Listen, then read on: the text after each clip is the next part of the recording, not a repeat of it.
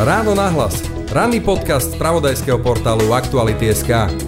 Takmer dva milióny sporiteľov a naakumulovaných vyše jedenásť miliárd eur a väčšina, vyše šesťdesiatpäť percent úspor v garantovaných a teda menej výnosných fondoch. Druhý dôchodkový pilier v číslach. Kritizovaný, lebo málo výnosný, málo výnosný, lebo zanedbaný, či už zo strany regulátora a rovnako zo strany jeho používateľov. Má sa to ale zmeniť. Signál prichádza z rezortu práce a sociálnych vecí, ktorý pripravil legislatívne zmeny. Pozrieme sa na ne s Janou Polakovičovou Kolesárovou, ktorá vedie dôchodkovú sekciu. Je štvrtok, piateho mája, moje meno je Jaroslav Barborák. Počúvate podcast Ráno na hlas.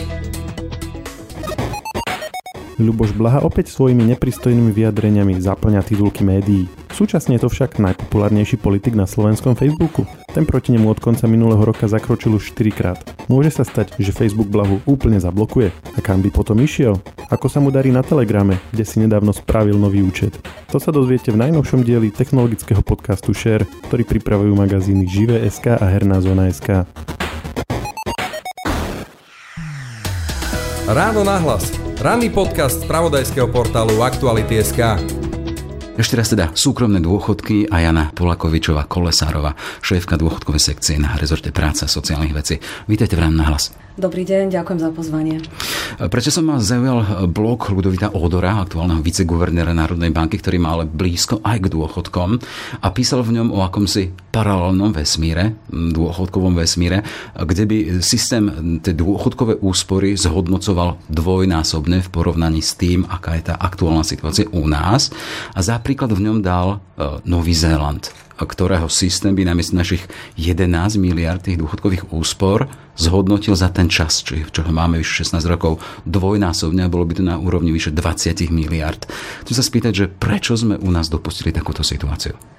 Tak súčasná situácia je taká, že príliš veľa, až päťdesiat percent sporiteľov si sporí v dlhopisových garantovaných dôchodkových fondoch a to je ten kľúčový problém druhého piliera, že ak si ľudia sporia v takýchto fondoch z dlhodobého hľadiska, nemajú absolútne šancu nasporiť si na slušný dôchodok z druhého piliera, nemajú šancu prekonať infláciu a nemajú šancu ani prekonať rast miest, pretože ak má byť druhý pilier zmysluplný, má splniť ten účel, pre ktorý bol zavedený, a to, že tam, kde ten prvý pilier stráca svoj dých, hej, pretože je to priebežný systém, je založený na, je výrazne ovplyvnený demografiou, tak tam by vlastne ten, tento stratený dých prvého piliera mal dohnať ten druhý pilier. No a v druhom pilieri má význam, ak si ľudia z dlhodobého hľadiska sporia alebo majú svoj majetok uložený v akciových investíciách, pretože už nejaká história, dlhodobá minulosť nám ukázala, že investovanie do globálnych akciových fondov môže z dlhodobého hľadiska poraziť infláciu a dokonca poraziť aj rast mzdy. Mm-hmm. Keď sa pýtame, že prečo toho aktuálneho stavu, ktorý je v podstate taký, aký je, sme to pomenovali, vy hovoríte, že už, už, už len päťdesiat, ja som ešte uvádzal, šesťdesiatpäť percent je v tých m, dlhopisových, čiže je to lepšie, hej, teraz už? No, takto, dôležité je, o čom hovoríme, mm-hmm. či o objeme majetku. Mm-hmm. Momentálne máme šesťdesiat percent majetku v dlhopisových tak. dôchodkových mm-hmm. fondoch, ale týka sa to päťdesiatpäť percent. Tak, tak. Mm-hmm.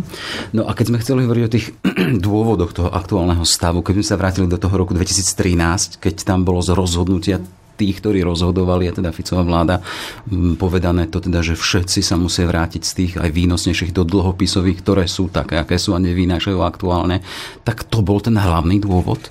Áno, to je ten hlavný dôvod. V roku dvetisíctrinásť bola uskutočnená ľudovo povedaná akcia návratka zo zákona. Bolo povedané, že ľudia, ktorí sú v akciových fondoch, sa povinne, ak sa neozvú, nevyjadria, že nechcú, presunú do dlhopisových garantovaných dôchodkových fondov.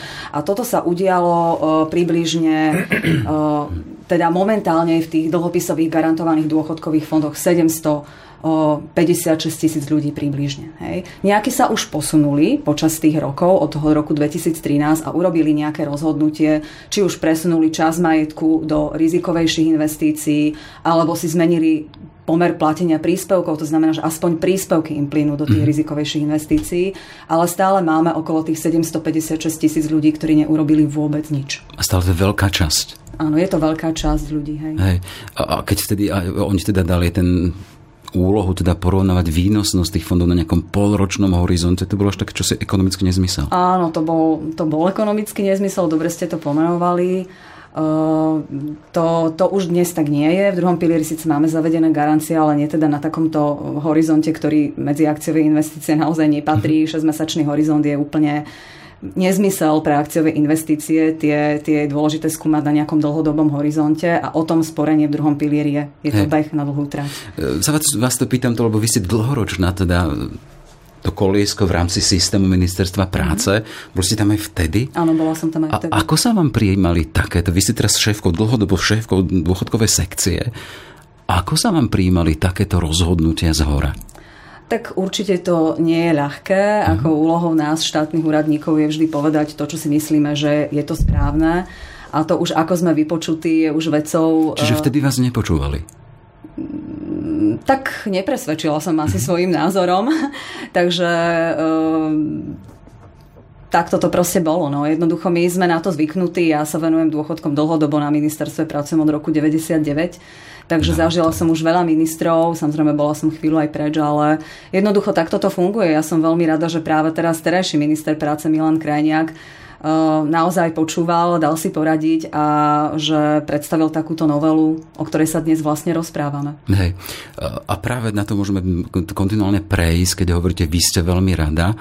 Zaz, teda zaznieva aj z tých vôd analytikov a dôchodkových expertov, že konečne Konečne prišlo to, že vypočuli hlasy aj odbornej verejnosti, ktorá volá potom, aby sa ten druhý pilier zatraktívnil. Len ešte keď sa vrátim k Ľudovi Ódorovi, Ľudovitovi Ódorovi, ktorý mal ten blok, ktorý ma zaujal, on tam vtedy dal takú, takú modelovú situáciu, keď tam mal Joža Afera, Slováka, ktorý si sporil na dôchodky štyridsať rokov podľa nášho systému a potom Fera, ktorý si sporil na dôchodky podľa toho novozélandského systému, toho zhodnotenia. On tedy vypočítal, že po tom čase by ten Slovák, ktorý to robil po našom Jože, dostal sto eur, ale ten Slovák, ktorý by sporil podľa toho novozélandského systému, dvestotridsaťtri eur k tomu štátnemu dôchodku. Čiže to bol ten taký, takto plastické namodelovanie toho, že aký by bol rozdiel, keby, keby sme mali na Slovensku moderný dôchodkový systém. To, čo sa idem rozprávať teraz, to vy už považujete v tých náčrtoch, že to by bol ten moderný dôchodkový systém, ktorý by nám dal podstatne viac peňazí?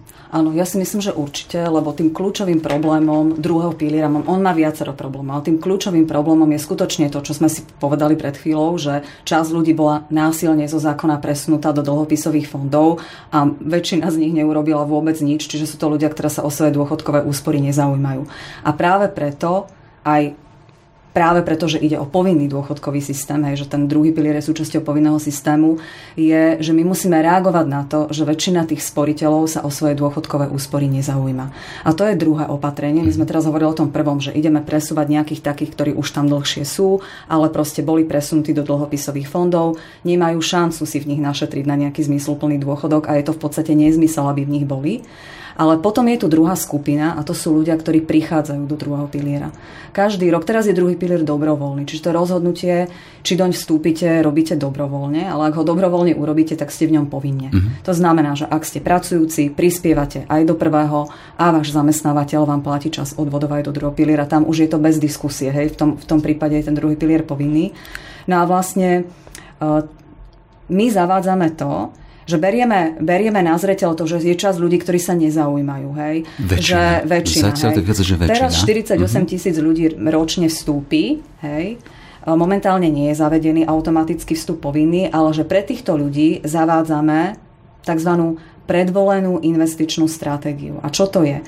Je to o tom, že vaše investovanie, vaše sporenie by malo respek- rešpektovať Nejaký, nejaký váš stav, nejaký životný cyklus, hej, v ktorom sa nachádzate. A keď ste mladí, mali by ste sporiť alebo vaše peniaze mať v akciových investíciách. A čím ste starší, postupne by sa váš majetok mal presúvať v takomto ideálnom prípade do konzervatívnych investícií, aby v prípade výkyvov na tých akciových trhoch nedošlo k nejakým výrazným stratám, aby ste proste neprišli o vaše peniaze, keď pôjdete do dôchodku. Mm-hmm. Takže toto je také druhé, to zásadné opatrenie, zavedenie tejto predvolenej stratégie. Čiže keď vstúpite na trh práce, zamestnáte sa, vyberiete si dnes dobrovoľne dôchodkovú správcovskú spoločnosť, druhý pilier, tak ak si nevyberiete fond, pretože neviete, čo si máte vybrať, tak budete automaticky zaradení do buď akciového fondu alebo indexového fondu podľa toho, aký fond vyberie vaša dôchodková správcovská spoločnosť a zaradí ho medzi túto, do tejto predvolenej. A dôchodková spoločnosť sa bude robiť podľa akých kritérií? Kritéria v zákone nie sú. Hmm. Sú iba také, že ona si vyberá fond, pretože máme päť spoločností, ale nie všetky majú napríklad indexový fond. Jedna nemá. Takže my sme zatiaľ v zákone... Je to chyba? Ja si myslím, že to nie je chyba, pretože trh nám ukázal, že väčšina ich má. Hej? Uh-huh. Vzájomne si tie spoločnosti konkurujú. Ja som práve preto prešla zo spoločnosti, ktorá ho nemá, do spoločnosti, ktorá ho má, pretože ja si napríklad sporím v indexovom fonde. Hej, ale to predpokladá iniciatívu sporiteľa, ktorý nejakým spôsobom zorientovaný alebo nechá si poradiť, ale ako uh-huh. sme spomínali, väčšina ľudí sa uh-huh. o to nezaujíma zatiaľ. Uh-huh. Ale v každom prípade tá dé es es ká si vyberie ten fond, uh-huh. ale to, čo sme v zákone v tom návrhu povedali, je, že takýto fond musí obsahovať minimálne deväťdesiatpäť percent akciových investícií. Takže naozaj to musí byť fond akciový. Mm-hmm. No a sú tam aj nejaké, hovoríme teda, človek sa musí rozhodnúť, keď vstupuje na trh práce, potom ale je tam tá dôchodková spoločnosť, ktorá to stráži a pozerá aj podľa toho, ako sa vyvíja situácia, aj s vývojom a postupom veku toho jednotlivého sporiteľa. Sú tam nejaké hranice, dokedy to je možné takýmto spôsobom a dokedy sú už to je nutné presunúť Áno. potom do tých konzervatívnejších? Návrh hovorí o tom, že začneme presúvať v štyridsiatich piatich rokoch veku. Lebo? Uh, je nám trošku už vyčítané, už som počula nejaké výhrady, aj Janko Šebo už mi poslal nejaké pripomienky známy. Jan Šebo, expert, teda expert na dôchodky. Áno, na dôchodky. Uh, že uh, ten vek je príliš skoro a že sme možno príliš konzervatívni. Treba si ale uvedomiť jednu vec, že máme v parlamente novelu zákona, tzv. Dôchodkovú reformu, teraz v prvom čítaní, kde sa navrhuje zaviesť po štyridsiatich odpracovaných rokoch možnosť Možno skoršieho odchodu do dôchodku. Hej? A podľa tejto novely v podstate v určitých prípadoch aj päťdesiatšesťročný človek, ak odpracoval štyridsať rokov, ak začal pracovať povedzme v šestnástich, tak môže odísť do dôchodku. A my toto musíme zohľadňovať, pretože ak niekto začne v päťdesiatšesť rokoch, viete, a vy keď začnete pracovať napríklad v päťdesiatich rokoch ľudí z akciových investícií do dlhopisových, tak v prípade napríklad takýchto ľudí, ktorí by čerpali takúto dávku, ak bude schválená, uh, tak by to bolo príliš neskoro, mm. tento presun. Hej. Čiže toto je asi taký hlavný argument, ale my sme pripravení o tom diskutovať, o, tejto, o tomto našom konzervatívnom nastavení, ale ak to teda mám tak povedať, tak od štyridsaťpäťky sa začne človek presúvať so svojím majetkom každé tri roky po dvanásť celá päť percenta.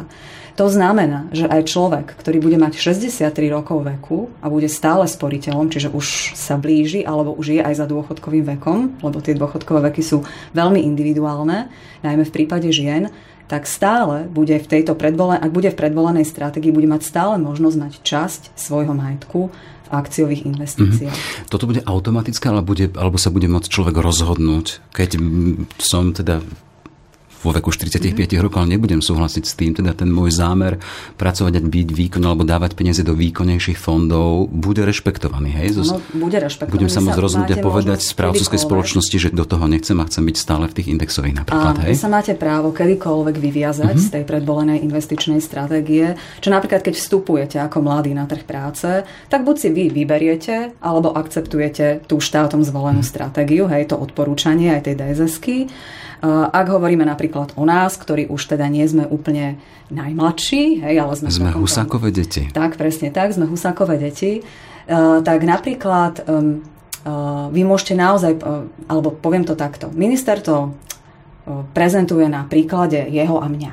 Hej, že na, keď, mal, keď sme mali mediálne raňajky s novinármi v pondelok a sme predkladali novelu, tak hovoril, že on je vlastne z tých ľudí, ktorí nebudú presunutí po akcii návratka naspäť do akciových fondov, pretože on sa sám rozhodol byť v tých dlhopisových fondoch. Čiže on je presne ten človek, ktorému dôchodková správcovská spoločnosť zašle list, že pozor, nie ste v súlade s predvolenou investičnou stratégiou a in, in, investujete príliš opatrne. Ja mám sto percent majetku v indexových fondoch. Podľa novely, ak by som mala byť v predvolenej stratégii vzhľadom na svoj vek, už by som mala mať dvanásť celá päť percenta majetku mm-hmm. práve v tých dlhopisových, ale nie, ja to chcem mať takto, ako to mám, som ale človek, ktorý sa to naozaj aktívne zaujíma. A, tak mne zase príde list od dôchodkovej správcovskej spoločnosti, že pozor, investujete príliš rizikovo. Hej? A tento list bude dôchodková správcovská spoločnosť posielať jeden celá jeden milióna sporiteľom, ktorých sa nebude týkať ten presun zo zákona späť z dlhopisových do akciových fondov, lebo ten presun sa týka iba tých, ktorí nič po akcii návratka neurobili. Neurobili žiadnu zmenu.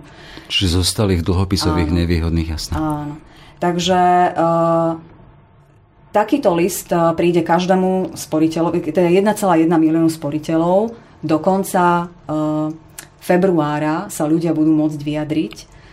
Či teda, vlastne nie, ten list príde do konca februára, ale v podstate každý sa môže vyjadriť. Že... Ale sme stále v tej fáze, ak tak, ak tento zákon alebo tento áno. návrh zákona prejde, samozrejme. Áno. Mhm. Áno. Lebo hovoríme o návrhu. Áno, je to návrh mhm. a toto je podľa mňa v tom návrhu to absolútne kľúčové, čo by naozaj malo prejsť, pretože ak toto neprejde, tak presne bude platiť to, čo hovorí pán Ódor a pán Povala vo svojich analýzach.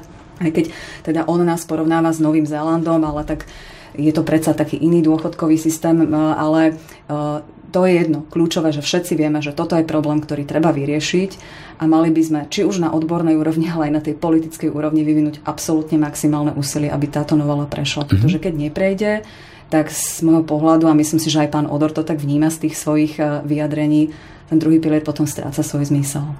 A máme krajiny, kde stratil v takým spôsobom zmysel, že ho zrušili. Poľsko, áno, máme, máme Česko. Krajiny.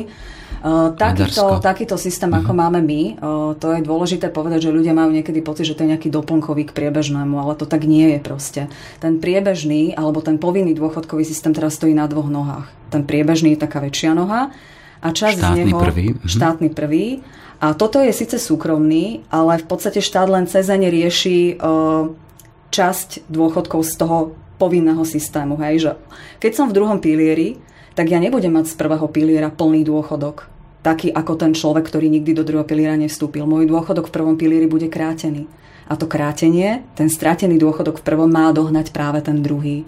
Pretože tu bola viera a historické skúsenosti ukazujú, že tie finančné trhy jednoducho uh, vedia, ako som už hovorila v úvode, ak investujeme správne, teda nie v dlhopisoch, ale v akciových investíciách, poraziť infláciu a dokonca poraziť rast mzdy. Historická skúsenosť vyše sto rokov však. Uh, to hovorili sme teraz hlavne o tých, ktorí už v tom systéme dôchodkového sporenia v tých súkromných schémach sú. Čo s úplne s novými, ktorí budú prichádzať na ten trh práce a budú mať možnosť vstúpiť, alebo bude to automatické do druhého piliera? Novela, ktorú sme predstavili, neobsahuje povinný vstup do druhého piliera, ale opäť môžem povedať to, čo povedal minister práce Milan Krajniak novinárom, keď túto novelu predstavoval v pondelok, že on to nenavrhol v tejto novele. Uvedomuje si, že je to ale záväzok z programového vyhlásenia vlády a v prípade, že príde taká pripomienka, tak on túto pripomienku bude akceptovať. Mhm. No predsa len programové vyhlásenie vlády, programom tejto vlády ešte stále je pokope. My sme na to aj pripravení. Mm-hmm. My ten návrh máme pripravený.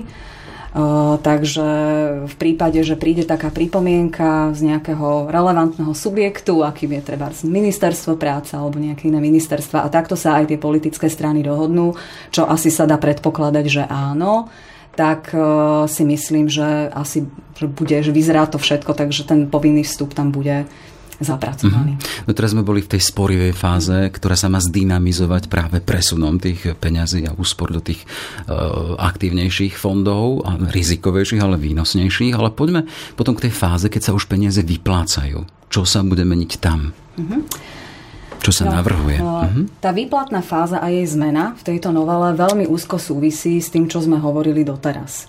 Proste my chceme čo najdlhšie obdobie, aby ľudia mali aspoň časť majetku v tých akciových investíciách, aby im ten majetok prinášal vyšší výnos. Aby stále pracovali peniaze. A ako to zabezpečiť? A keď sme si kladli túto otázku, tak sme si povedali, a na tom sme čiastočne spolupracovali aj s Inštitútom finančnej politiky už v minulosti, už za predchádzajúcej vlády, že docieliť to môžeme tak, že bude mať človek možnosť ešte aj počas poberania dôchodku mať časť majetku uloženú v akciových investíciách. Ale si poviete, ako sa to dá zabezpečiť, hej? Dnes máme, začali sme napríklad výplatnú fázu pred pár rokmi tým, že si všetci kupovali doživotné dôchodky, previedol sa na, na sporený majetok do poisťovne a tam už to nemôžete zabezpečiť, aby ste stále investovali čas v tých svojich obnos spor. Uložený, ktorý je pripravený na od vy, vyberanie. Áno, mhm. Momentálne sme v situácii od prvého druhého dvetisícosemnásť, kedy bola prijatá zásadná novela výplatnej fázy, že šesťdesiattri percent ľudí, ktorí odchádzajú do dôchodku v druhom pilieri, za tax si vypláca alebo si dáva vyplácať na sporenú sumu jednorazovo. Mm-hmm. Priemerne sa vyplácajú sumy vo výške dvanásť a pol tisíca eur, ale si treba uvedomiť, že môj dôchodok z prvého piliera bude krátený. Ak si vezmeme napríklad takého sporiteľa, ktorý vstúpil v roku dvetisícpäť do druhého piliera, hneď ako to bolo možné, a v decembri dvetisícdvadsaťjeden odchádzal do dôchodku z druhého piliera, tá, a povieme si, že mal napríklad dôchodok z päťstopäťdesiat z prvého piliera, by mal, keby nebol v druhom pilieri. Ale keďže bol v druhom pilieri, tak jeho dôchodok reálne by bol krátený približne o šesťdesiatpäť eur. Mm-hmm. By bol až na, by bol na úrovni štyristoosemdesiatpäť eur. A vlastne takýto človek si dnes necháva vyplatiť jednorazový výber, jednorazovo, a v podstate žije z toho kráteného dôchodku. No a mm, toto bola vlastne, mm, to je súčasný stav, že proste ten, tie jednorazové výbery sú najčastejšie. My sa domnievame e, dlhodobo ako ministerstvo práce, a myslím si, že v tom máme jednoznačnú oporu aj na ministerstve financí, dlhodobo aj v kancelárii Rady pre rozpočtovú zodpovednosť, že my si uvedome, že ten druhý pilier je súčasťou toho povinného systému. A že ak sa mi skráti dôchodok z prvého piliera a v prvom pilieri mám doživotný dôchodok, že ten doživotný dôchodok by mal byť prioritizovaný aj v tom druhom pilieri. Hej. Nejaké jednorazové výplaty, kratšie výplaty, kratšie nejaké programové výbery patria skôr do nejakých dobrovoľných dôchodkových schém, ale toto dobrovoľne, dobrovoľná dôchodková schéma nie je.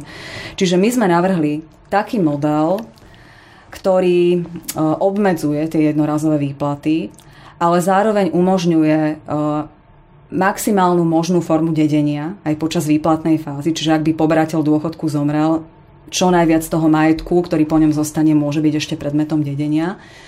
A v podstate sme to navrhli tak, že keď požiadate o dôchodok, čo je vaše právo, nemusíte, ale ak to urobíte, tak dôchodková správcovská spoločnosť rozdelí váš majetok na dve polovice.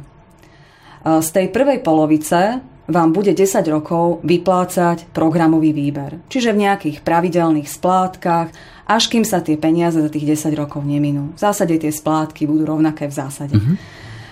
A tá druhá polovica... A to je to nové teraz? To je to mm. nové. A v podstate nové je aj toto, ten programový mm-hmm. výber. A tá druhá polovica bude zhodnocovaná dôchodkovou správcovskou spoločnosťou. Vy napríklad, to ste sa ma pýtali aj v predchádzajúcej otázke, že či sa môžem vyviazať z tej predvolenej stratégie. Hej, vy, vy, keď chcete a budete aktívni, môžete povedať, že chcete mať celý majetok investovaný napríklad v akciových investíciách aj počas toho poberania dôchodku. Toto je samozrejme vec, ktorá podľa mňa bude predmetom veľkých polemík, mm-hmm. hej, takže uvidíme, ako to dopadne.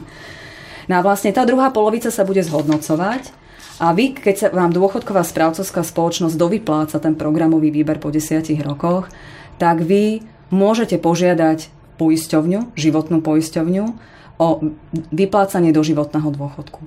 A tá životná poisťovňa už bude kryť vaše riziko dlhovekosti, že napríklad keď sa dožijete stovky, tak jednoducho máte istotu, že ten dôchodok od nej dostanete. Jasné. Ak zomriete počas tých prvých desiatich rokov sporenia, celá zvyšná nasporená suma, vrátane tej druhej polovice, ktorá je odložená na zakúpenie doživotného dôchodku, bude predmetom dedenia. Tak. Pre svojich týchto. Poďme ešte k poplatkom, lebo aj tam sa mení ten zámer, je aspoň teda logika, čo som videl, keď je niečo pasívne spravované, nie je to hodné odplaty alebo poplatkov, čiže v tomto zmysle? Áno, my e, veľmi veľa sme diskutovali aj s pánom ministrom o týchto odplatách, že čo teda urobíme. Ja by som možno chcela povedať, že nie, odplaty a ich výška nie je úplne takým kľúčovým problémom druhého piliera. Oni sú pomerne v druhom pilieri nízke, ale to, čo nám robí ten problém, je práve tá odplata za zhodnotenie v tých indexových fondoch. A vieme, že zhodnotenie v indexových fondoch napríklad v minulom roku bolo radikálne, hej, a potom aj tá odplata bola radikálna. A tu naozaj máme odbornú verejnosť rozdelenú na dve skupiny. Tá prvá, podľa mňa väčšinová skupina je tá, aj okolo Ľudovíta Ódora, myslím, že aj ministerstvo financií, že tvrdia, a my si to myslíme tiež, že odplata za zhodnotenie v indexových fondoch by byť nemala. Aj keď boli zavedené napríklad ministrom Mihálom pred niekoľkými rokmi, desať až dvanásť rokov, tak, uh, tak tam nebola odplata za zhodnotenie v týchto fondoch. A je to aj skúsenosť zo zahraničia, ak porovnávate rôzne typy fondov. A potom je tu také druhé spektrum, nazvala by som ho, neviem, možno také liberálnejšie, ale neviem, či, či, či to správne vnímam, ale je to určitý okruh ľudí, ktorí tvrdia, že ak toto urobíme, tak dôchodkové správcovské spoločnosti zrušia indexové fondy, nebudú ich ponúkať, pretože oni dnes nie sú povinné, ale väčšina štyri spoločnosti z piatich ich majú, a že vlastne to bude viesť k zániku indexových fondov. Takže uvidíme, aké pripomienky k tomuto prídu. A my sme pripravení samozrejme sa baviť o všeličom, aj o prípadnej možnosti zavedenia indexových fondov ako povinných, ak by sme naozaj mali pocit, že toto by hrozilo. Čiže stále to je ten diapazon možností, kde sa môže meniť čosi dobrovoľné na povinné, ale teda chcem povedať, vy nejdete na zelenú lúku, vy komunikujete aj so správcovskými spoločnosťami, odtiaľ nemáte signály? Uh, teraz myslíte konkrétne o, o tom, či by zrušili... Áno, áno. Tak nejaké signály máme, my sme s nimi konzultovali aj tento návrh, ale ešte pred rokom, hej, keď sme ešte len ho začínali nejako tvoriť.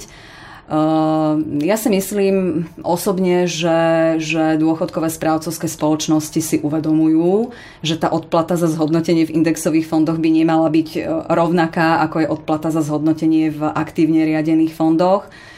Úplne presne neviem, aký názor vyjadria. Práve ale... dnes sa teda vysielame vo mm-hmm. štvrtok, práve mm-hmm. dnes majú avizovanú tlačovú konferenciu, predpokladám sa vyjadria. Len keď vy ste povedali, že sa konzultovali naposledy pred rokom, nie je to chyba? Prečo si myslíte, že by to bola chyba?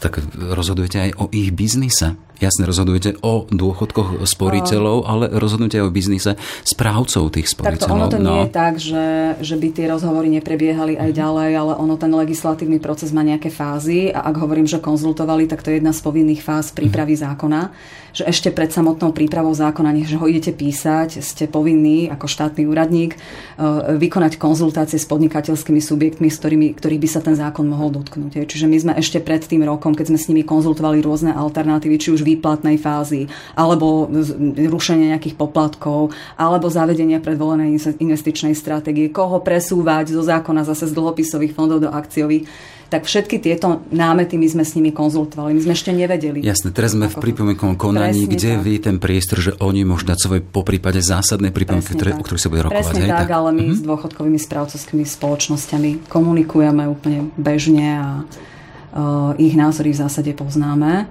Ale čo si skôr myslím, že ich mohlo prekvapiť, je to, že sme zrušili ďalší z poplatkov a to je odplata za vedenie účtu. Táto odplata je tam úplne od začiatku zavedenia systému. Som zavádzala tiež ja so svojimi kolegami, keď sme zavádzali druhý pilier. Preto sme si nás zavolali. A tá odplata je jedno percento z príspevku, ktorý príde do dôchodkovej správcovskej spoločnosti. Ale dôchodkové správcovské spoločnosti majú ešte aj odplatu za správu, ktorú, ktorú si čerpajú vlastne z násporených súm, z násporeného majetku sporiteľa.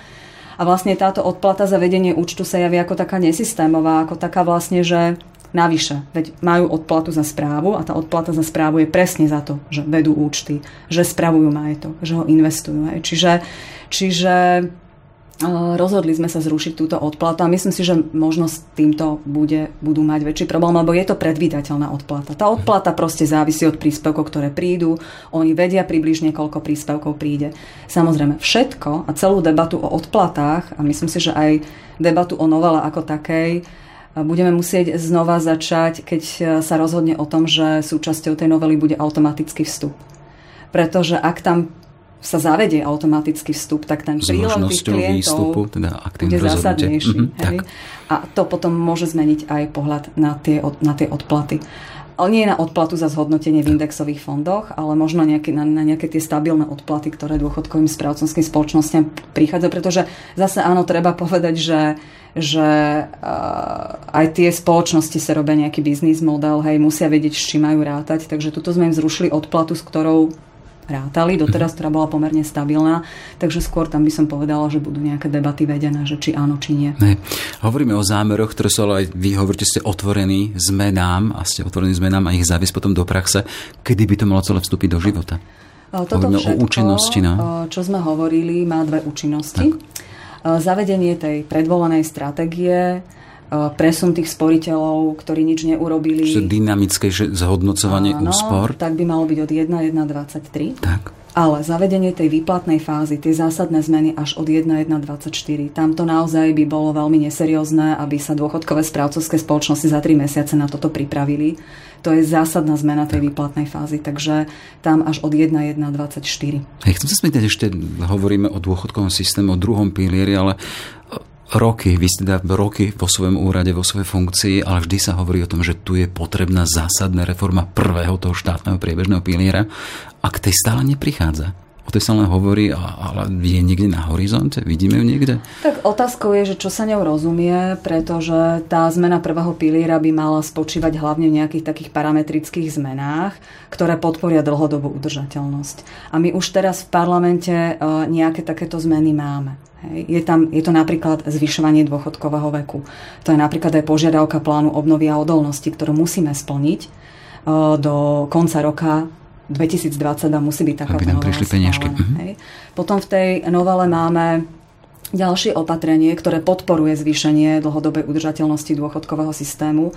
A to je, je to veľmi komplikovaná téma, ale pokúsim sa to poslucháčom vysvetliť. A to je to, to sprísnenie aktuálnej dôchodkovej hodnoty.